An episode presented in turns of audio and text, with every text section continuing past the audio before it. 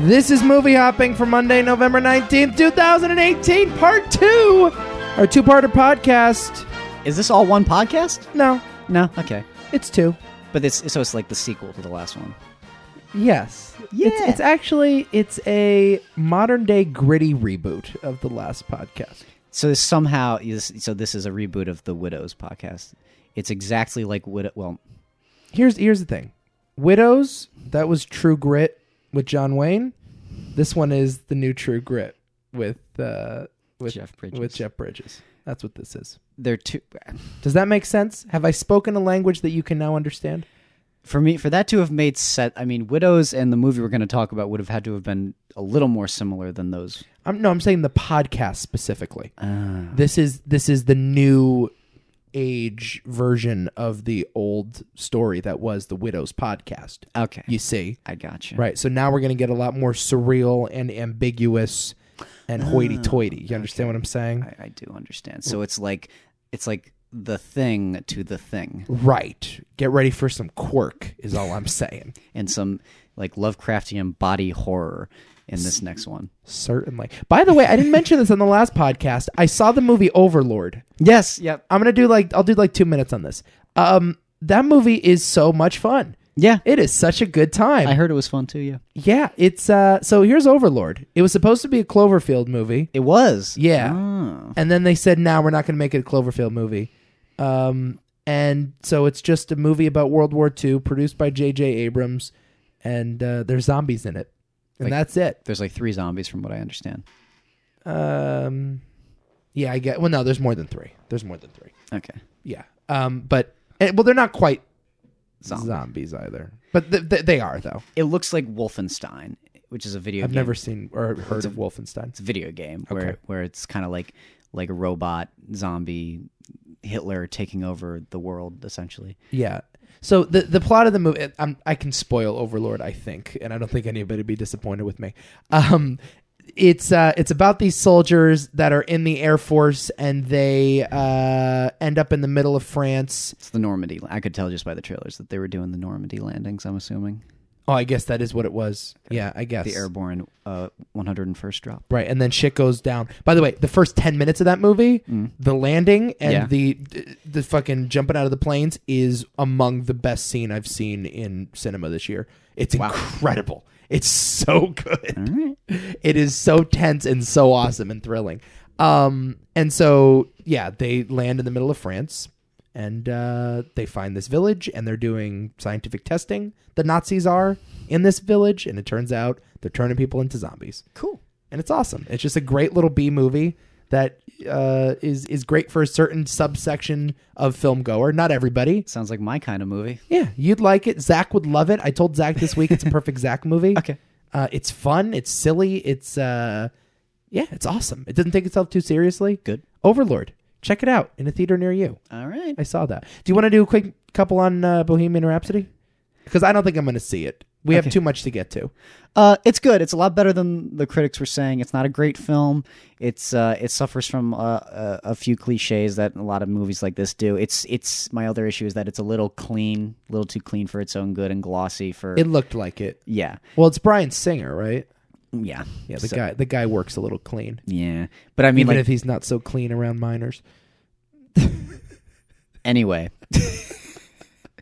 yes the the movie is is uh it feels very sterile and that first the first act is is a little rocky for me like it, it goes way way way way way way too fast to the point of al- almost taking me out of it but then the film surprisingly steps back a little bit and tones that pace back a lot and it becomes a, a lot more personal pers- becomes a lot more personal and interesting and um it, it it's sort of juggling ideas on whether or not it wants to be a Queen biopic or a Freddie Mercury biopic, and it's maybe a touch unfocused for that. But Rami Malik is is is a commanding presence on screen. Is he gonna win the Oscar?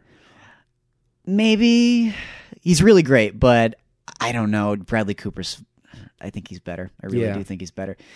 But uh, I I will also say, yeah, he's he is he's quite excellent in the role, and I was worried I was just going to see Rami Malik with makeup on, but no, I kind of got lost in his performance. It's quite good, and I will also say that um, for what the movie is, it's it's it's this is a movie that's incredibly efficient and overall effective. It's a very good.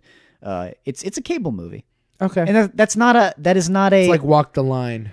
I like Walk the Line more, but Okay. but that's that's not a, a, a negative by by any stretch. I mean, you and I talk frequently about how much we love our our cable movies, Of course. but this is a this is a very good film in in, in that in those regards. Again, it's nothing phenomenal, but it's it's certainly uh it, it does its job in that way as as a PG thirteen film that's trying to I guess kind of introduce people to Queen who may not understand who Queen really is. That's kind of what it feels like. Okay. And oh my god, the sound mixing in this movie. I never praise sound mixing, but I if I didn't know any better, I would have thought that Rami Malik was singing everything. It is Really?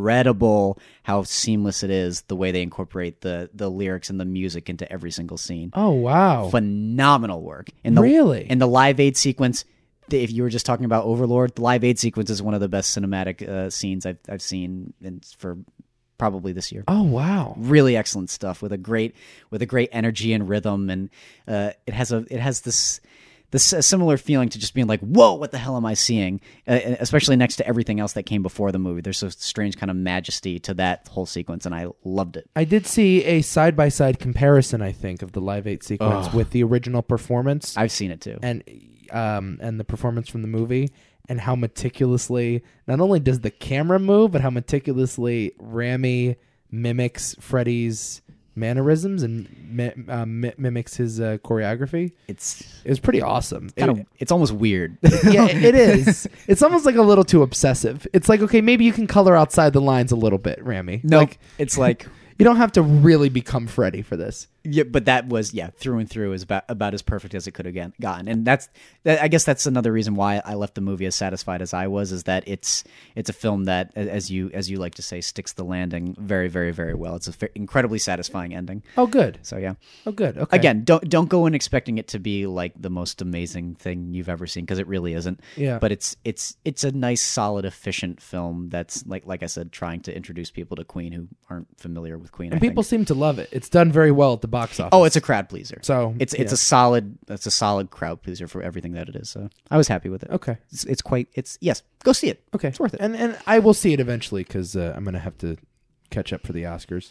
It does sort of feel like Star is Born is gonna sweep these things, though. It's really starting to feel that way. Because I, was like, 'cause here's the difference between Bohemian Rhapsody and A Star Is Born is that, um, for as much as I enjoyed Bohemian Rhapsody, uh, A Star Is Born it, it, it doesn't feel like that that it doesn't have that level of filmmaking. I mean, I, I was thinking about it. I was like, uh, th- there is a bit of a I don't want to call it a factory mentality, but there is a, the eff- Bohemian Rhapsody is so efficient in what Well, it's it's a- trying yeah, to do and it's a- so locked down with everything it's trying to do. it's a studio project. Not Yeah. to say Star is Born isn't a studio project, but it's sort of like, all right, we have to tell the story of Freddie Mercury. We've been wanting to tell this for a while, and you're not going to have a ton of artistic license when telling that story. yeah, I guess that's kind of what I'm getting at is that it's it's more focused on that, and it doesn't feel like an auteur piece Sure. at all. Sure. Which is not again not necessarily a bad thing, but this but it there is a disconnect in that way from say like the filmmaker's vision, and just what the movie is, from all the voices that are trying to make it happen.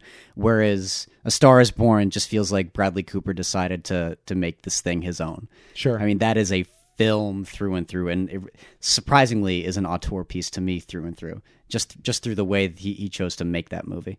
Yeah. I, I really I really loved it. despite the fact that it's a very big uh, film with a massive ambition and massive scope, and also stars a bunch of movie stars, but still feels personal. and to is me. a it's, it's the fourth time it's been remade. Like yes, yes, it I know it is the best possible version of that movie that you could have. yes, I agree. It truly is. It just sort of feels like they're clearing the way for it. It just does. I, I haven't seen or heard anything that could rival it. Uh, it's certainly not in the in the acting categories. I don't think. Like I, I just don't see Lady Gaga losing. I I, I No. probably don't see Bradley losing for director. Maybe Alfonso makes a move, but uh, again, there's just been nothing. They're just sort of clearing the deck for them. But see, not even for like best actor. I mean, I'm, I seriously think that Bradley Cooper's performance. I mean, because I think what he had to wrestle with in that movie is is much more difficult than what uh, Rami had to wrestle with in Sure. Bohemian Rhapsody. oh Personally. yeah, I mean, physically, it's pretty close physically to what they had to do, but on a just a sheer level of brutal emotion, it's it's not like uh, it's not like anything that I saw in A Star Is Born. However, there is one really, really touching and kind of sad scene with uh, Freddy um, playing with a, a lamp and trying to talk to his his girlfriend. It was actually kind of I got a little choked up Oh wow. because you just feel so bad for him. okay. So yeah, so there's that. Uh, all right, I'll see it. Awesome. Yeah. All right, let's get into it now. You ready? Yes, You tipped your hand on the last podcast. you said this is one of your five favorite movies of the year. it's probably four. It's probably four. Um, so the Coens. All right, I'm just gonna say this out loud. It's time to come out of the closet on this shit. Okay. yeah, The Coens are my favorite directors of all time. Uh, It- it's just time to say that out loud, and ev- so everybody knows it. Okay. I and I'm could- not ashamed to say it. you shouldn't be ashamed to say it. The I, Coen brothers are my favorite directors of all time. I could very easily. I'm at that point in my life. It just is, man. They just speak to me in a way that no other director speaks to me. I'm a, I'm a, I'm in a transition period now, Nico. Oh, are you? I, I like a few directors still have me. Fincher is not producing as much as he used to. That's part of the reason why I've stepped back a little bit from Fincher. That was my problem with Tarantino. Yep. Denis has me. Right now it's kind of between Denis and the Coen brothers.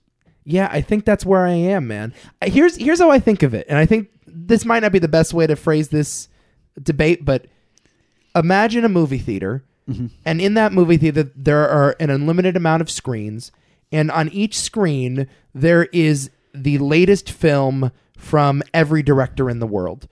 So you have a Tarantino screen, you have a Spielberg screen, you have a Scorsese screen. Denis made a new movie, right? and the Coens made a new movie. Which theater do you step into 1st Mm-hmm. And the answer for me is the Coens. I am most curious to see what they have next. That's the one I most eagerly anticipate. Yep. You know, I remember I texted you on Friday. You had no idea that Buster Scruggs had just debuted on Netflix. Nope. And when I texted you, you're like, okay, I have to see this now. And I you did. watched it immediately. Yep. You know, and I watched it immediately that night a- as soon as I had time. Like, I, I must see whatever these guys make. So I don't know if that's the measure for favorite, but it certainly helps. Pretty damn close. Well, I was gonna say let's- I'm using that same analogy, and, and I think about it now. It's like yeah, I'd be torn between I think Denis and uh, Coen brothers, Right. and I might even go Coens. Sure. Unless like Denis was making Blade Runner three, then sorry, I would probably go see Blade Runner three, directed by Denis Villeneuve. Right. Which Even- is, but, but it is pretty nuts, though, that these guys are 30 years into their careers. They've made, Yes. what, 19 movies by now? 18, Oh god, it's 19 amazing movies? how many movies they've made and how many of them are as good as they are. I know they are shockingly efficient, and Mm. they they make a lot of stuff. Because honestly, even their weakest efforts, I have not seen Intolerable Cruelty. It's not good But I don't have like I mean, Lady Killers is not great, but I was like, but it's stuff to like. yeah, I was like, there's still stuff to like in here. It's not a bad movie. No, So I was like, yeah, no, and even Hudsucker Proxy. I like kind of I do kind too. of like Hudsucker That's Proxy. a good. mo- No, it's not even in my top two thirds of No. Cohen Brothers movies, but yeah, love that one. it's weird and s kind of surreal and quirky and it's just I, I I I don't know why anyone would have wanted to tell this story, but it, but it's it's wonderful. the sequence where they're they're building, Building the, the hula hula hoop hoops. and the hula hoop becomes popular on the streets of this city and the guys in the office are brainstorming the names for the hula hoop as the woman outside the window is reading War and Peace. I just it just incredible. There is such great little stuff in there. And although yeah, it gets a little out of control. I think didn't Sam Raimi work on that script too? yeah, he's one of the co-writers. Okay, so the movie is sometimes gets a little too big for its britches, but still, awesome movie. If anybody else makes that movie, that's in their top third. Yep. You know? Uh, but that's the thing about them, man. Each movie is unique and tonally different, and it's certainly visionary. And I do have a hard time sometimes, and I think we're going to have a hard time today talking about these movies one day, two days, three days after their release. I just have a really hard time talking about them because they always grow in my mind. Not a single one of these movies has ever fizzled out after its first viewing. I've always thought about them a year or two afterwards. Well, that's what I was saying when we did the Hold the Dark podcast, and I compared Hold the Dark to uh, um, uh, Barton Fink. Yeah. And I wasn't talking about it on a plot level, but just how the film worked on me personally. Sure. Where you just sit there and you're like, I don't really know everything that's going on in this script. It's weird. It's bizarre. I need to sit with it for a long time before I come to a, s- a comfortable conclusion on everything. But I. But I'm going to keep doing that because I trust that there is actually something there because of how these filmmakers work. Right. And if you interrogate it a little more, there is stuff there. Oh yeah, Uh, because like, dude, I watched Big Lebowski for the first time, like anybody else. Really? And I'm sure. Oh, and not uh, recently. my point, and I'm sure like m- most people, I thought, what the hell is this? I, I- I just I didn't get the jokes. I didn't get the characters. I didn't understand what the movie was trying to tell me. That movie's got a lot of shit to say for a quirky stoner comedy about a bunch of bowlers. You know, Mm. like that movie has a lot to say about sort of post Vietnam uh, skepticism and anxieties, and a lot to say about that generation that's sort of been lost uh, and, and lacks purpose and sort of just hangs out in empty cities doing monotonous things. And there's so much going on there that you you don't pick up on until God, 10 viewings? I mean, I've seen Big Lebowski like 30, 40 times in my life, and I pick up something each time I see it. So now you want me to come on here? I've just seen The Ballad of Buster Scruggs one time, and this is a dense ass movie, man. There's a lot going on. I can give you some semblance of ideas, but man, it's going to take me five years before I canonize this in their sort of filmography. You know what I mean? Oh yeah, I, d- I don't know where it stacks up right now. Uh, I mean, it's it's not it's probably not better than my top fives. It I doesn't- don't. it I don't doesn't- think it. I don't think it will. It might. I don't think it will crack my top five. my what are my five. Co- I mean, uh, I don't really know what the ranking is, but No Country for Old Men, Fargo, Big Lebowski, Inside Llewyn Davis, and I think Barton Fink. And then I put probably Serious Man after that. I think I. I think I go Barton Fink at four. I go Serious Man at five, and then mm, yeah, Lewin Davis is knocking on the door. But that's another one though. Watch Llewyn Davis. You know again, what? man. So no, I did. So serious. I did. So I watched Lewin Davis when it came out. I rented it. I thought, what the hell is this movie? It's fine, but there's literally nothing going on on screen. And I watched it. uh, I I think two or three times since then, and then for the last time. Maybe two or three months ago, I said, Here's what I'm going to do. I'm going to sit down. I'm going to watch this movie front to back, and I'm going to see what I'm missing. And I watched that goddamn thing, and I said, This thing is the most brilliant piece of cinema I've ever seen. It's incredibly good. It's incredibly, incredibly good. because I, think it's my number three Cohen Brothers film potentially. You can justify it. honestly, I could I could see people making the argument for it as their best, and I'm not even kidding. I You think it's- can. I think it's an incredible one of the best films of the 21st century. That movie Yeah. is about a failure. It's about a man that is destined for nothing. It is, by its very nature, an unimportant movie. Yet somehow you watch that thing, and it is so subtly telling you everything you need to know about life, and everything you need to know about ambition, and everything you need to know about art and music and struggling artists. It's a movie about Bob Dylan by not being about Bob Dylan. True. You know, and I love the folk music stuff.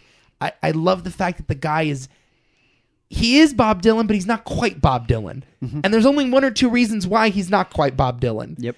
And there are a trillion Lewin Davises to ever walk the face of the planet. There's only one Bob Dylan. So you think, all right, I've heard about a hundred stories about Bob Dylan. I haven't heard a story about Lewin Davis.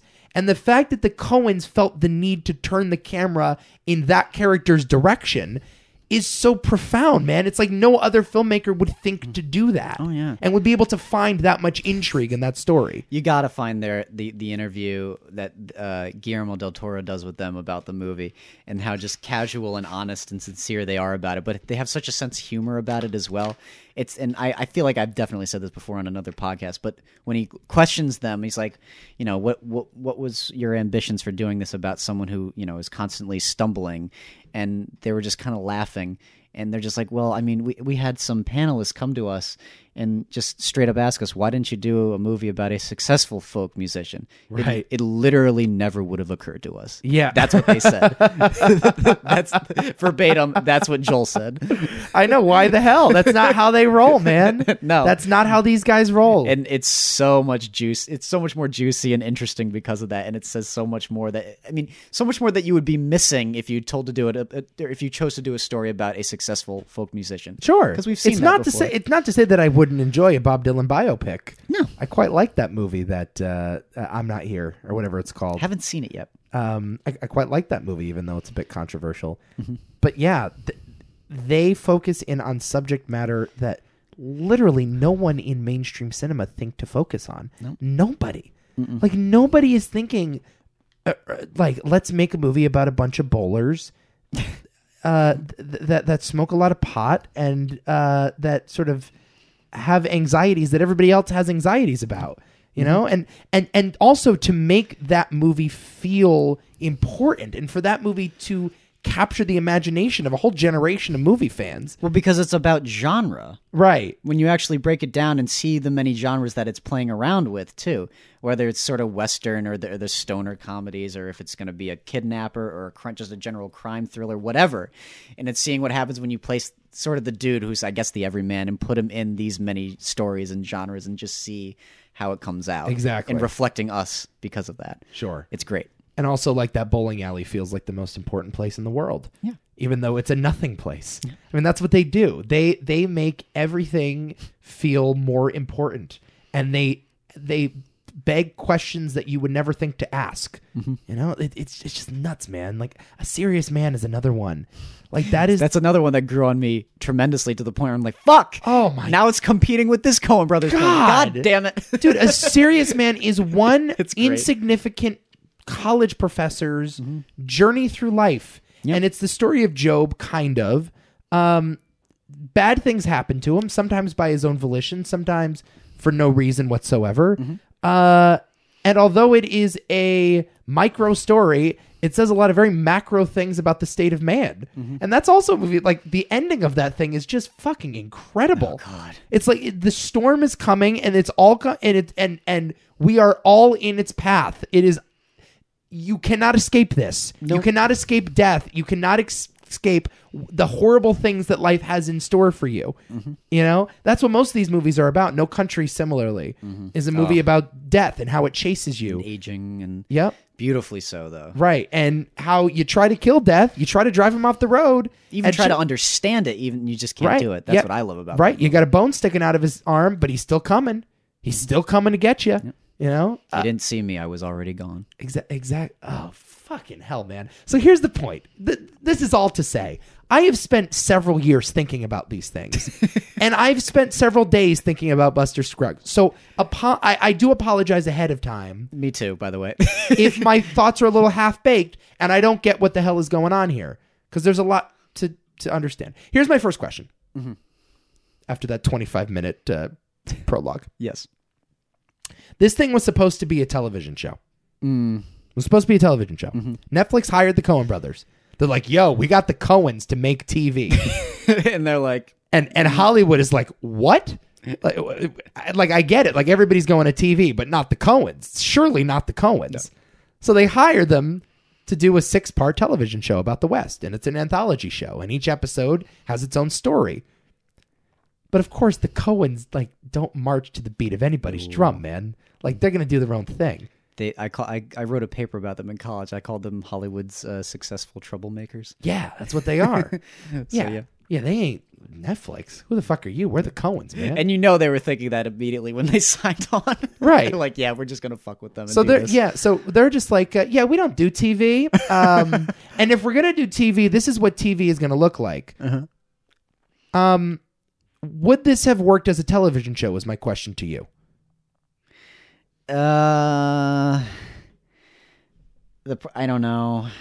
I don't, with with with those episodes and with that content, at the end of it, I probably would have said, "Why didn't you just make it an anthology movie?" Especially with how how thematically connected these stories are. I felt the exact same way. I felt the exact same way. This would not have worked as a television show. It would have been, it would have felt like I don't know. It wouldn't have felt whole. No, no, you're right. Th- You don't even realize it until it's all over. But all of Yeah. these short stories build towards a common thing, and they all are saying the same thing in different ways, and all and are also examining different elements of that same thing. This is a very depressing movie about death and about the inevitability of death and uh, and, and what it means and what and our ability to either come to terms with it or fight it off and, and how human beings in different ways cope with that same inevitability Yep. as a tv show man I, i'm watching six separate episodes no doesn't work No, Does not work. it's too short too. I don't know. It's like it because when you when you compile all of them together, I think you get a greater, grander, full effect than you would with the television show. I felt like it would have been very abrupt had it been had it been just those uh, little segments strung into six episodes. I would have just kind of been like, like okay, that's it after each one. You know, like it's a simple idea, but I don't know. It's oh, what's that? fuck. Talking about this is tough, but, but there, but there is a greater. Uh, it, there's there's a much more. Um, uh, I don't know. It's a much more effective impact if you string them together to give you an idea of of, of what each story is trying to tell. Like you said about uh, the the themes of death and the certainty or uncertainty of it, or how we're going to cope with that. And, And how and how different people cope with it in different ways Exactly. is is the key. and I I don't know. I think you might have lost those ideas had you uh, separated each of those stories from each other. Is what I think. Sure. Yeah, and I, I I agree with you. I just think like the effect was much more stark seeing them, and also they build. That's the thing. They crescendo into this final short, which I adored, by the way, and I, I hope you feel the same way about it. Uh, we start this thing with a goofy musical number starring Tim Blake Nelson. Uh, and it's silly, and it's like, okay, what the hell am I watching? And then by the end of it, we've seen a more dark, realistic, confusing, uh, almost in, almost in the way that y- your relationship with death changes the older that you get. It's sort of by the end of it, we've accepted the inevitability of this, and the character on screen accepts the inevitability of what has just happened. Whereas at the beginning, it's just like a guy that shoots a lot of people and takes names and sings uh, some interesting musical numbers. But you even, know, but even as as the guy in white, he's no longer the good guy anyway, which is kind of interesting to me, Right. And how it, it, it at the same time for for examining those themes that we're talking about now, it sort of deconstructs westerns a little bit, and right? which was which was nice to see. But there is sort of in that first one a there's an immaturity to the way that Buster Scruggs deals with Yes, death, yes. and how he's not ready for it. No. although ultimately he gets it, he's not ready. By the end of it, It becomes you are reserved. You have been chipped away at as the audience and the characters on screen have been chipped away to the point where You know all what- right, now we see it coming. you know what each of these kind of feels like. It's almost like the five stages of grief Yeah, when you think about in it, a way, especially by the ending where it becomes almost more about acceptance, sure. It's all it's entirely about acceptance. and it's just like yeah, thinking, of, hmm, see what Ah. happens. See what happens when we talk. Ah. Cohen's? Hmm. Okay. And then I'm thinking about anger and aggression and the, the second. To, is it the second to last? No, it's the. uh Yeah. No. Oh wow. Wow. So you got denial, anger, bargaining, depression, and acceptance. Right? It, close. I mean, there's six parts, so it's not Yeah, I know. it's not going to overlap entirely, but it sort of gets there. Yeah, you have the uh, the gold digging guy in the middle segment that Mm-hmm. approaches it with uh, like "fuck you, death, not today." yep. you know He- he- Exactly. he, fights it off he's sort of in denial but he's all you know he he approaches it with a fight mentality rather than a flight mentality Yep. um you have the girl in the fifth segment who i i- it's it's just she's she's scared Yep. like she's scared Mm-hmm. like she she is not ready for what's about to come and she's not built for this world And d- and can't handle it as we figure out. But right and can't handle it and so and that's why that's that's how easy it is for death to take that victim I would even go if I'm if I'm uh, substituting denial for the first one. It almost feels like Buster Scruggs is, feels like he can just cheat death no matter what he does. Exactly right. Yep. Yep. And his cockiness is what gets in the way. Certainly. And then, of course, like I said, with that last one with acceptance, like that one is literally about acceptance in a lot of ways. Oh, en- entirely. Yeah. So Um. Okay, you you made a comment to me earlier this week, oh. and you said that uh, one of these shorts did not work for you. I have a guess. I want you to tell me, and I'll see if it overlaps with my thinking. Which one didn't work? So James Franco. Yeah.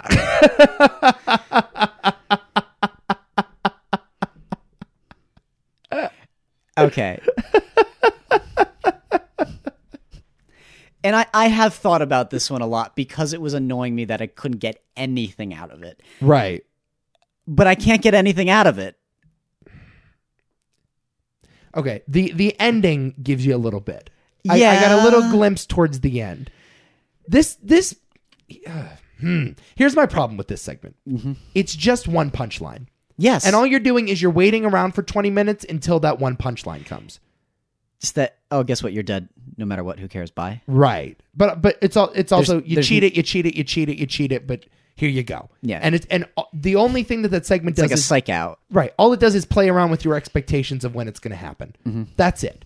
So it was like I, I understood what the joke was from the second he escaped the first time. but I was yeah, well yeah, exactly. And I just kept wondering. I was like, okay, what what is it building to besides like what is it going to say at the end of it besides all of that? It was like you uh, you could have had more had you not been deciding to constantly be cheating death with the girl?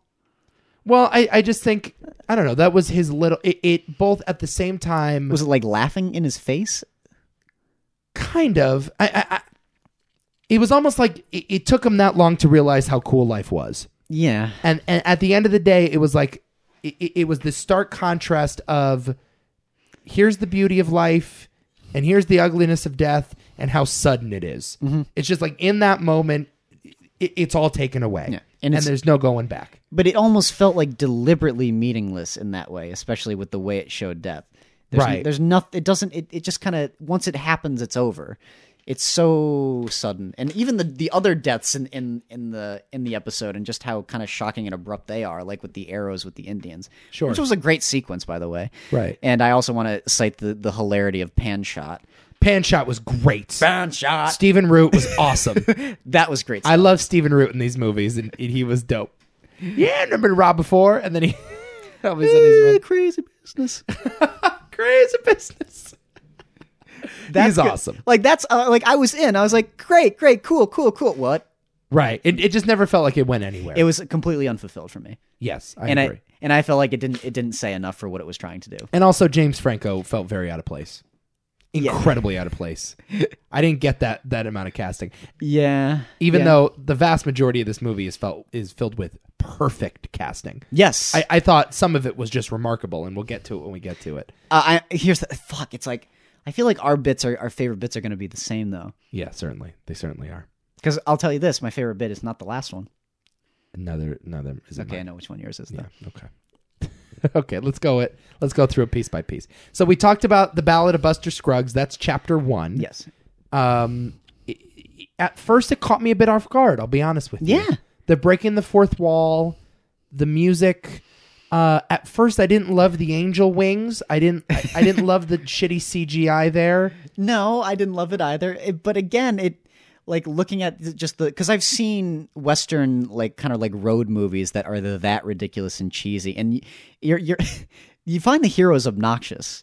Like the thing is, Buster Scruggs looks and talks like the hero, but he is a psychopath. Sure. he is. He, I, I, I, I wanted him to die so bad, but at the same time, I'm reflecting on. it, I was like, that is kind of like every like 50s western hero in a lot of ways Yeah. at least the the road musical that's exactly what they are and they're they have no no shame in killing who gets in their way and at the end of the day celebrating for it like that's not good right Right. Certainly. Yeah. Certainly. And also, he thinks that he is a god himself. He Yeah. thinks that he's bigger than death.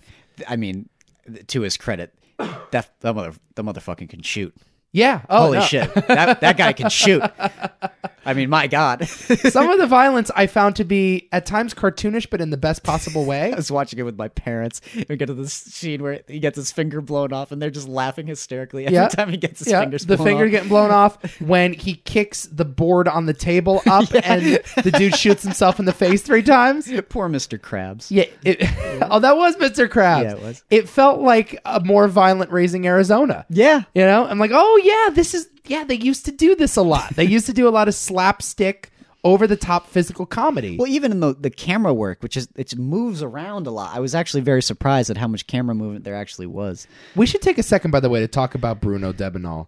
Ah, Or, or is that how I'm pronouncing the is, name? is it Debonell or Debonell? Whatever. Uh, Debonell.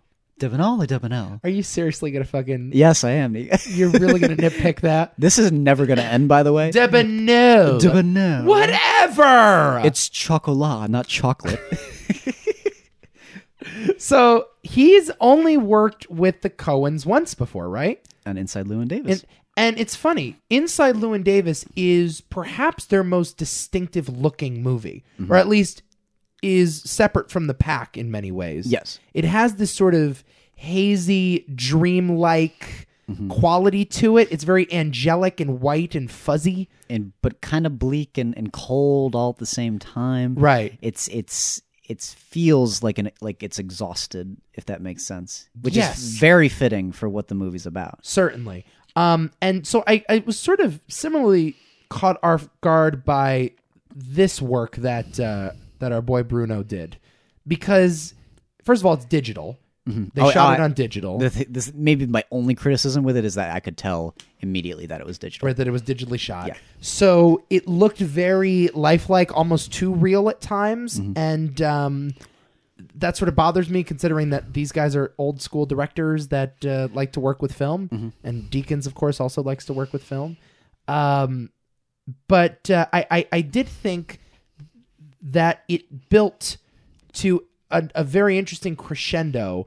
The way that each of these shorts were shot had their own sort of visual style that I appreciated. It was like again, it felt like something. It, it was there was a fantastical element to the, the Right. way it was shot, especially at the end. But, I mean, uh, the ending is is for what's going on there. It's a little more obvious, and it works in that way. Yep. Um, but even like the scene with the with the Tom Waits, it just it's just magnificent. Yes. And everything, it feels like something like if I'm gonna shoot something and, and have the entire the entire story that I'm telling be literally out of a storybook, of a collection of short stories, this makes the most sense to me. There's something just very magical about the way that it looks. Yeah, the way that he shoots nature and also the way that he shoots the raping of nature essentially is is just so stark and gorgeous. Mm-hmm. Yep.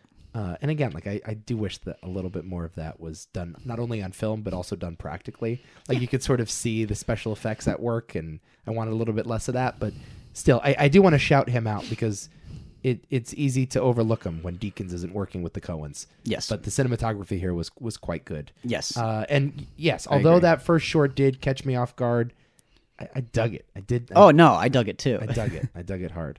Surly Joe, Surly Joe. That's all I. That's I love that song, even though it's obnoxious as fuck. Yeah. then uh, we go to the Franco segment, Mm-hmm. Which we've kind of talked about. but- which we kind of talked about, and it's sort of nothingness. At least it just felt like a again a bad punchline. That that one was called near Algondones. Okay. There we go. Um, meal ticket is next. What'd you think of meal ticket? I kept thinking of Ryan Coogler. Wow. well, those were not the first thousand words I expected out of your mouth. Yeah, I kept thinking of Ryan Coogler. I was like, yeah, uh, Ryan Coogler is Liam Neeson, and the chicken is Space Jam. That's all I was thinking of. Oh, I see. oh, I get it. Oh, I understand now. Got it. Got it. It's just about selling out. Sort of, in a way, well, it's a lot more than that. it's the b- most depressing version of selling out I've ever seen. That does say a lot more than just that, but that was the that was kind of the the core idea that I that I was walking away from. Yeah. Um, so this right here is my favorite segment. It is your favorite segment. Okay, it's not my favorite segment. Yeah, this one's my favorite. Yeah. Um, I thought the casting of Liam Neeson, I can't believe I'm saying this, was goddamn incredible. Th- This is perhaps the best use of Liam Neeson I've seen since Schindler's List. and he doesn't say anything in this, which is so weird. No. but oh god, his every, everything you need to know about him is just said on by his face, and it's excellent. Yeah. It's so good. There's so much going on in this thing. It's so funny we're talking about two Liam Neeson movies in the same week. It's a good thing. Liam's having a big fall. Uh, so th- the short is about a carnival barker, essentially, who travels the country with who we find out is just his latest act. And it's a guy with His like quadrupedal is that what they would call them? I, Quadru- quadrupedal handicapped. I, the guy's got no arms and no legs. Yeah, he's he's he's the Black Knight. Right. Yes, he's the exactly. He's the he's a very uh, depressing version of the Black Knight. And so Liam Neeson takes this guy around the country and he performs a series of monologues from Shakespeare to the Gettysburg Address to all of these other sort of historical accounts of of uh, of, of mankind. The Constitution is in there. The Constitution is in there, and he's just up there on a stool, going from town to town, sometimes performing for audiences of like three people. And there's Liam Neeson with his hat going around the audience, trying to scrape by money for dinner. And then they go to the next place, and it's just this sad, pathetic portrait of what it's like to be a traveling artist and a traveling performer. Um, there's so much going on here, just in terms of first of all, what it says about artists and the places that an artist has to go in order to be an artist. Like it, it's a very I w- I don't want to say cynical, but it's a it's a depressing portrait in terms of It's just honest. Yeah. it's just brutally honest. well the idea that you have to have no arms and no legs in order to do great art. Mm-hmm. Right, and, and that's how much you literally have to sacrifice. Yep. And they're going from town to town, and Liam Neeson has to feed this guy and help him pee, and and uh, like they're sleeping outside in the woods, in the cold, in the cold woods getting and- drunk, and right and the the highlight of their lives is driving to this brothel where where the no limbed man is forced to sit there and listen to Liam Neeson have sex with this prostitute in one of the funniest images I've seen. It's fu- I, I I was laughing hysterically when he's like, oh, turns him right around. and turns him ar- spins him around so he doesn't see doesn't take him out of the room. He just Yeah. turns him around. Right. Oh god, that was Right. great. it, it and it repeats itself. It's a bit monotonous that- because it repeats the same monologue over and over and over again, and you get the sense of what it's like to be these guys. Mm-hmm.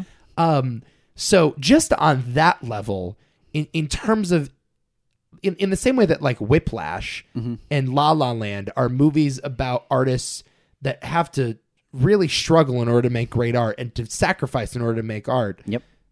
this is a movie about guys that sacrifice and struggle and are literally go through the pits of hell for nothingness. They for nothingness, Mm-hmm. absolutely nothingness. And then on top of all that, you have this haunting punchline at the end of it. You have this haunting climax. Really sad and depressing. Oh my god, it's like as bleak as you could get to. Oh, it, it it's among the bleakest things the Coens have ever done, Oh, really. god, it's it's it's just like in, in in trying to struggle for their for their art, they become monsters. right. I mean, oh my god. Exactly. Liam finds this chicken that knows how to do math, so he buys the chicken, and now he has no use for the stump man anymore, and so uh, off the bridge he goes. But it's done so ambiguously too, and so artfully and wonderfully, and oh, gee, this is why I love the Coens, man. Mm-hmm. This is why I love the Coens. I, I really do. This this thing spoke to me, and I do like Oh, yeah. the rest of them as well. I, I I like the vast majority of these shorts. Uh, for some reason, this one is the one I've been thinking about. And Really? I, I just felt like every note was played entirely right. I did. Yes, I agree. It's it's chilling, and uh, the dynamic between him and the the arm armless and legless uh, man. It's just. Uh, how, again, it's another example of how much they're communicating with ju- with each other and how troubled they are with one another, and you kind of get the sense that it's not going to end up w- very well for them just through them looking at each other. I Right. love the shot. and you keep trying to figure it out too, like what's their relationship? Yep. You know. you don't quite get it. Yeah. you really i- don't. Is this is this his son? Is this uh, It's- are it's they just- business partners? What's the deal? Brothers? It's like a, it's like maybe it's just like a freak that he found at a at a at a circus. Yeah. that's all. That's kind of what it feels like to me. But like the shot of when he gets the chicken and he's just looking down at the chicken and he looks like he's about to cry as he looks up Right. to, like oh god, I know. it's so much. It's so haunting, and it- it is a bit of a cynical portrait of art, but it's real, man. It's just Mm-hmm. Yeah. it's so real. yeah, I loved it. yeah, it was wonderful, Yeah, uh, but not my favorite. okay. Then I think I know what it is. The next one is All Gold Canyon. It's not this one, is it? Oh, it is. Yes, it is. Wow. so this is my second favorite. Okay, Okay, good. All right, we're we're kind All of right, lining yeah, up there we here. go, yeah. Okay, all right, good. I- I, I'm surprised actually, though. Wow, I'm surprised you like this one that much. love this one. I loved it. I'm Loved surp- it, I'm loved it, surprised loved you it, loved loved it, it. this much. Loved it. This is the Tom Waits one. How about you take it away? Oh, so this is uh, about a about a guy who's an old man mining for gold comes across this beautiful vi- uh, vista that's just been occupied by nature. It's about the most magnificent thing you've po- ever seen. And he comes by and thinks that maybe he could, you know, start mining for some gold. And as you alluded to earlier, he starts like raping the shit out of the land and trying to dig for as much as he can, like half killing himself for this gold and doing everything he can possibly do to find out where it's actually going to be. And it's just about his struggle and everything that could possibly go wrong or go right to make sure that he finds his treasure, finds Mr. Pocket at Mm-hmm. the end of it all. And Mr. Mr. Pocket. I'm gone for you, Mr. Pocket. See you tomorrow, Mr. Pocket. You're old. or it is like, I'm old, but you're older. That's what yeah, it is. exactly. I'm right. old, but you're older. Mr. Pocket. And it's a very, uh, again, similarly honest, but at the, it's it's uh, it's funny. It's the most optimistic I've seen the Coens be in a while. I think. Right. and it's it's an interesting uh, view, I guess, of the American spirit in a lot of ways. But you know, m- more more so the human spirit than just the the American spirit. I don't, I don't want to uh, nail it down to just that, but it's one of the more satisfying entries I think that uh, they've had in this entire collection of of short stories. And I mean, it it's- has an happy ending. It's one of the few with a happy ending, right? yeah, exactly. And it, Is it the only one where someone doesn't die at the end?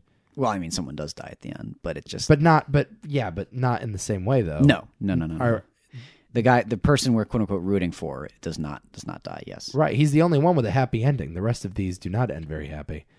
Um, It's just a, again it's about Mm-hmm. similar. cheating death, really. yes, Is what it is. But what you have to go through to to cheat death and then ultimately be be and carry on peacefully. Right. It's something. There's something very weird and touching about it that that did speak to me, and I I don't know. Like I I walked away from that one feeling the most fulfilled. I believe, which is ultimately I think why I, it it turned out to be my favorite. Yeah. So um, I felt similarly. Yeah. I did. Uh, I love I, again the cinematography in this scene. I think is the best. in- I, I, in, the- in I, all the segments. I concur with that. Beautiful.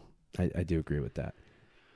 It uh, it was optimistic. It did let the guy get away with the gold. It was a celebration, weirdly, of American capitalism, Yeah. which is something that I don't think the Cohens have ever done. No. Like the Cohens are famous for lampooning rich guys behind desks with bags of money. I mean, the vast majority of their rich capitalist characters are goofballs. Well, because in this situation, it's humble, I think, and they're more Right. interested in that than than the big guy. This is not the big guy at all. This is But it kind of is, though.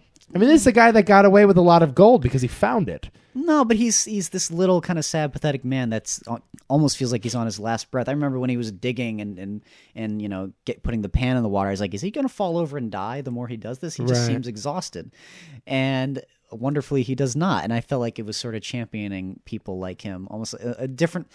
Oddly, it's like sort of the this this um the livelihood of someone who is still aged, which Sure. is very obviously in total contrast to something like No Country for Old Men.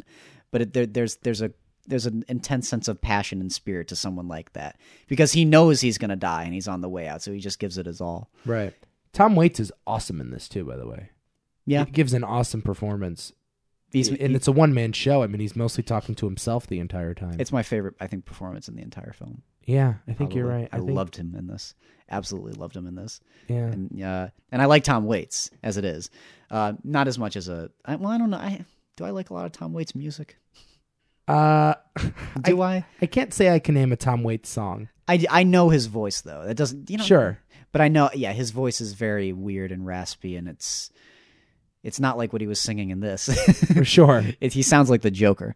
Right. Uh, Essentially. yeah. and, uh, yeah, a little bit, I suppose. So, uh, but he's uh, as an actor, I quite like him, and I liked him in Seven Psychopaths. So. I'll tell you what, I love that moment where when he finds the gold and he's looking down and Oh, all God. you see is the shadow and you see the So shadow sc- move and twice you're like- and you don't hear a peep. And you know, but you know what it is anyway. and he knows what it is and as you put it together it, it, it's just so haunting man and Oh, it's, it's like that's scary. what the coens do so well oh, it's so. you s- know? I was like, it's not going to end on this. No, Right. And then it. it, it and thank god it doesn't and Oh, i'm so and, and it, it it could have ended on that note, but was they so- also made the more difficult choice by not letting it end on that note and saying something as as you said, triumphant and optimistic about the the human spirit. even even in some in in even in the the, the portrait of someone who you feel like i- i- d- can't possibly have any more. The fact that it can keep going even after you've just been shot in the back. Right. It's wonderful. It's really, it's a really, really beautiful uh, uh, story that they told with this one. I was in- incredibly happy with with the, the the directions it chose to go, and I was worried, like, okay, well, he's it's. I was still worried that he was going to die. Like he wasn't. He clearly wasn't going to be able to dress his wounds, but he still persevered through that. And at the end of it all, he you know he got what he got. At, he got wh- exactly what he wanted out of this this beautiful land, and then it all went back to, to normal, and it was peaceful. Right, and every and every yes, exactly. Everything was back to normal. The way that he sort of negotiated too with nature, I thought was interesting, and the way that human beings, the way that our our ambition, it, it, it's hard to coexist with nature because we're such ambitious animals that enjoy conquering things, and we as humans often have to come to some sort of compromise and say, yeah, we'll we'll we'll pave a parking lot over this part of the forest, but we'll protect this part. And so we're always negotiating, and it's tough to see exactly where that line is. And there's literally a scene in this where he climbs a tree to steal Negotiates with the- right to steal eggs from an owl, and he says, uh, "Yeah, I'll just steal one. I mean, owls can't count anyway." Oh, I can a bird count anyway? Exactly. exactly. And I just thought that man, that was so interesting. It's not like a Lorax situation. It's not like a a a hard and fast you're killing nature type story. It's it's loose and ambiguous and it's in that gray area that the Cohens live. That's that's where they live and breathe, man. It's just in that I loved it. in those questions you haven't answered yet. Mm-hmm. 100% agree. All Gold Canyon, among my favorite segments in this as well. Uh, the Girl Who Got Rattled stars Zoe Kazan from your favorite movie, The Big Sick. Not my favorite. But You one- love that But I movie. love that movie. You love that movie. love that movie. Yeah, Zoe Kazan is in this one. This is the biggest epic, I would say, of the whole thing. I think it's the longest story. Well, there's another thing is that each one of these movies almost feels like it's taking a, a whole different element of westerns that we understand and just doing its own little spin in a short story. Right. Yes. This is the sort of I'm leaving the home front. I'm exploring this unknown land. Yep. I don't know anybody. It's the the wide-eyed optimism that that that's on the other end. Yes. Mm-hmm. This is the story about someone that can never get there. And just because she's not built for it. Yep. Like some people are built to take over the world and some aren't. And this is the horribly depressing story of a woman that's just not built for it. Second favorite. Okay. Yeah, I figured you would like this one. That's Mm-hmm. that's that's what I figured. It was not among my favorites, but I I understand what you would like about it. I kept thinking that the lead guy who asked to marry her was Bradley Cooper for a while. Yeah, who was that guy? That don't guy know. was good. He looks and sounds just like Bradley Cooper. He looks and sounds like a cowboy, Yes. which helps. Um, uh, do you, do you remember his name? No. Mr. Arthur? Yes. Oh, that's right. It is Mr. Arthur. Is it Mr. Granger Hines? Hmm. Is the dude's name? Okay. Yeah, he he was he was quite good, man. Um, or no no no, I take that back. No, it wasn't. This guy's name was Billy Knapp, Oh, and Arthur was the and Arthur was the other old man that fought off the Indians. Uh, Bill Heck was the dude's name that played the other guy. I liked him a lot. All right. in a, in uh in a number of ways this was not just a story uh, about this one man's or this one woman's fear it was sort of about our anxieties of the unknown Mm-hmm. and and how they can mislead us Yep. and and I- I, I thought very subtly was about immigration uh, that's just sort of how i read it maybe i'm totally off base Potentially. but sort of the way that native americans in this are vilified and She Uh, calls him savage. she calls them savages. We never see the perspective of the Native Americans. It's always told from our hero's point of view. Uh, it's that fear that like is the death of her. It's her own downfall. She literally shoots herself in the head Yep. because she can't take what's coming. She can't take the unknown. Uh, and I found that just to be a very subtle sort of, you know what, maybe immigrants aren't all rapists and murderers type message. I found that to be at least Potential. partially the message. Potentially. I like that fear of the unknown and just letting it eat you up, though. And, you know, Right. no matter how hard you try, there are just certain things that you're not conditioned for and that you're not built for and that you're maybe not meant to even understand Yeah. or, or even conquer, which is what that felt like to me. It was, uh, yeah, that one was incredibly sad and depressing. One of the more effective moments in the entire, uh, in the entire series of, of vignettes that we get Yeah. with the, ag- again, in the backdrop of this really grand epic that we're being shown, Right. Which is, which is different. Cause again, it's, it's for as, as epic as it is, it only really focuses on like like a, few, a couple characters. Right, but it, but it's longer and it takes you through basically the the the entirety of this girl's life. Like it Yeah. like her life is home and then brother with her brother and then marriage. Yep. And the her she learns so much about her life and she grows up in so many ways in this 3 to 4 day span. So uh, uh, it, it- you're right. It certainly does feel bigger like the rest of them. Uh, it's cool though, man. It's really it's really cool. And again, the performances were awesome. They're always awesome in Coen Brothers movies Yeah, I though. know. Like it's hard to have a bad performance with that I material. love that old ma- the Arthur character, yeah. and just when he comes to life, when he has to try to save her, Right. Because you don't get a good idea of who he is before then, but then when he has to help her, it's a totally different character, and it's Yep. great. Yep. It's like, oh, we got a fight on our hands. All You're right. gonna have us a good fight. Right. Which is so great. And how that guy is conditioned and built, Oh, and you just, the juxtaposition between him and her was awesome. Yes, Awesome, awesome, awesome. wonderful, wonderful stuff. And finally, uh, The Mortal Remains. Third favorite. Okay. Wow. So you didn't like the Liam Neeson one all that much. No, I did. No, but no. When I when I say li- like like the drop off with the James Franco one is drastic. Okay. that's very important for me to note. Okay. Got it it. is drastic Got it. because I I and it, like I said before, this is probably my fourth favorite of the year, so that should tell you how much I liked all these vignettes. Sure. Yeah. Uh, all right. I'll admit. I'll just say it. Like I've only watched this once, so maybe this will become more clear on the second or third viewing. The conversations in the stagecoach went a little over my head. They, they just did. They just soared right over me, and I was having a hard time following because it was a lot of dialogue and it was boom, boom, boom, boom, boom, right up against one another. And so I got a little lost. And I almost thought to myself, and foolishly, I almost thought to myself, all right, just tone it fucking back, you, you, you pretentious old, like Hollywood writers. Like, chill out, man. Like, I get it. You're smarter than me. You don't have to tell me how, s- how much smarter you are than me, you know? Literally every single line. Yes. It's just like tone it back a little bit. Um, but that being said, I love where this thing goes. No filmmaker in the history of American cinema has understood how to end a movie better than the Coens. They have the best endings in all of film history. Yep. And this was another one where um, the character played by, I, I forget who played the man there. Uh, One of the guys, uh, one of the passengers. was he the trapper, I guess? Not Brendan Gleeson, the other one. Right. Yeah. No. The uh, the the guy who who, the, who he is the final shot of the film. Oh, what the hell is his name? I guess he. I'm I'm seeing in the credits: lady, Irishman, Englishman, Frenchman, and the trapper. So I guess either it was either the No, no, Englishman no. or the trapper. The trapper is the one with the uh the, the he's the Frenchman. okay. The trapper's the one with the skin on his head. Okay. So this guy, he is the final shot of the movie. Uh, he they enter this hotel, and this hotel is clearly a metaphor for death. Well, I thought they were dead the whole time. As- Oh, is that as- what you thought? When when it's it was the shot of uh um of the the the the coachman, the guy who's who's driving the wagon. He's the Grim Reaper, yeah, it's like he won't stop. right? It's like oh well, it, it looked that way to begin with. I was like, well, this is gloomy and it's like almost like deathly and almost seems like it's disconnected from reality.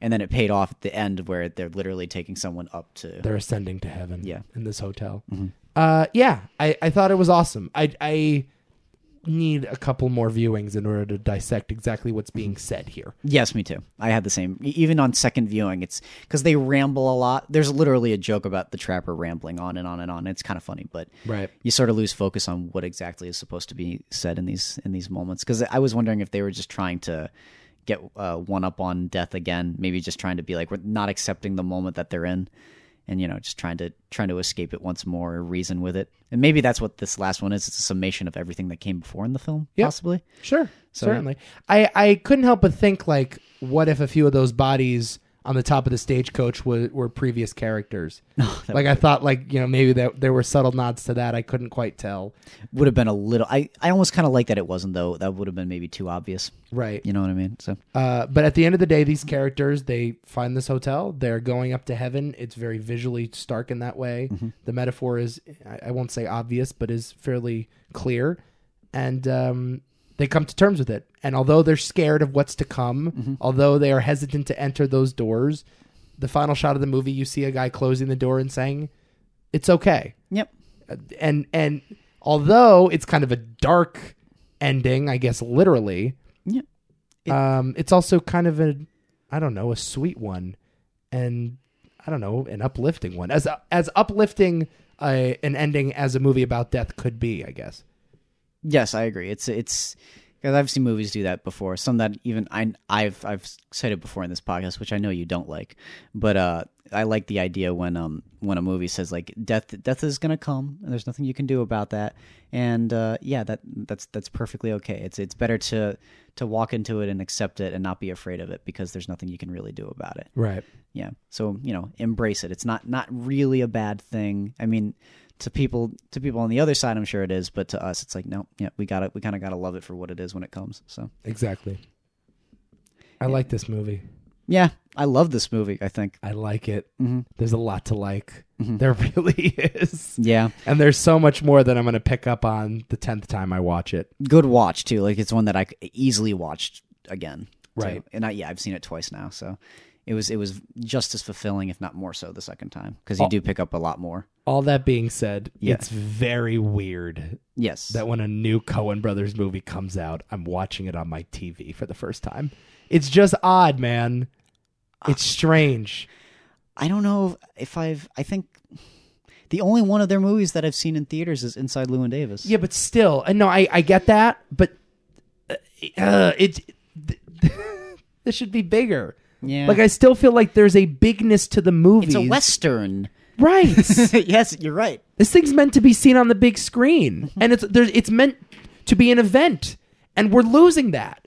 Like we're losing this whole institution of you go either with a date or with your friends or by yourself, and you sit in a theater with a bunch of other people, and it's dark, and you don't have your phones out, and you're sitting there looking at that screen and just watching the movie, and there's nothing else. Yeah, it's a it's the commitment to the film viewing experience. Yeah, you're in a cocoon as you do it, and you're isolated from the world. And you know, if every single movie comes out on Netflix now, if that's our future, we're gonna lose that. We're gonna lose that specialness. I don't want to be like old man Jenkins here, but still. It doesn't feel right. It just doesn't feel right when I text you. You didn't even know there was a new Cohen Brothers movie out that day. Yeah. And it's just sitting there, and anybody can watch it whenever. No, we should draw attention to this because it's important and it's special art. Right. It sh- it needs to be seen. It's very strange. I mean, listen, God bless Netflix for giving the Coens a blank check, but still, But Cohen's better not be you know tempted by that, which I don't think that they will. But I don't know how long their deal is. I don't know if they have another couple of movies lined up or, or what. stick to gu- just stick to the big screen, guys. Yeah. If I'm it's- to, the biggest detriment of the Ballad of Buster Scruggs is that it was not on the big screen. yes. That's the biggest flaw I can level Precisely. against it. And I swear to God, if you're one of those people that's like, oh, I have a long bus ride, I'm going to watch this thing on my phone. Fuck you. Yeah. This podcast ain't for you, Holmes. Yeah. Turned it off right now. All right. That's all I got. How I'll, about you? I'll agree with that. You got anything for me? Uh see uh the Ballad of Buster Scruggs. Also watch Ash versus Evil Dead. Oh. oh, right. Oh, right. Yeah. Yeah. You started watching that. I wa- I binged the first two seasons uh in exactly 2 days. I started watching the first season like later at night, finished the second season at the following night. You're not a binger. no. Never been a binger. I'm not much of a TV guy. You enjoy some fine wines. You sip slowly. I do. Yeah. But Hmm. this this is a new leaf for you. this is my favorite show I've seen since Fargo. Wow. Yeah. Have you finished Fargo by the I way? haven't finished Fargo. Speaking of the Coens, I have not finished Fargo yet. how many seasons have you watched? Just Oh, I've only the seen first the first one. Yeah. Okay. Okay, you got to keep going. I know. You need to keep I going. know, I know. But this is this is but even even still the Ash vs Evil Dead is I was saying to you it's the probably the best Adam show that has ever existed Right. and to like to like a s- oversaturated amplified degree like more than any script I've ever written. Right. this is like the most Adam you could possibly find. This is right out of your head. you will you will have a conniption watching it'll like it'll almost be like a surreal experience if you watch this and be like "Ha- so adam i really like the show you, that you just made Right. so it's like, no, if you won the lottery, like you would pay to do like a Evil Dead television show that looked exactly like this, right? They just I- sort of let it be Evil Dead again, from what I understand. Yeah. I haven't watched any episodes. aside from like two episodes in season two yes Okay. yes Does it work as a television show? Does it like Yep. as in like there's a each e- well each season feels like its own like separate movie Okay. almost and it works in that way and it's it's similarly cheesy and tongue-in-cheek but which is what i love about it is, is how tongue-in-cheek it is but it fe- i mean the, visually the the two seasons look very similar though but it does uh, carry over as well as it does i think because of the length of the episodes Yeah. they're only half an hour long right? which I don't know. It makes the it makes it flow uh, much better, and it gives it a better sense of the. I, I don't know. The- Like like the Evil Dead series is very fast, and it's ve- it's very like it's it's it's quick, and it's it's a little ridiculous. But I don't know. Something about that plays better to something that's only half an hour long than stretching it out to the seriousness of something that's uh, an hour. Could not agree with you more. I don't know. I mean, I don't, Amen to that. I don't know if I'm making sense. No, but you're making perfect Okay, sense okay. because I, I have felt the exact same way. There is something about hour long television episodes that bog you down, Mm-hmm. and they you're right. They come with this added weight to them. It's Yes. like you need you're taking an hour of my time. You better give me something important. With half hour long shows, you can you you have a lot more freedom.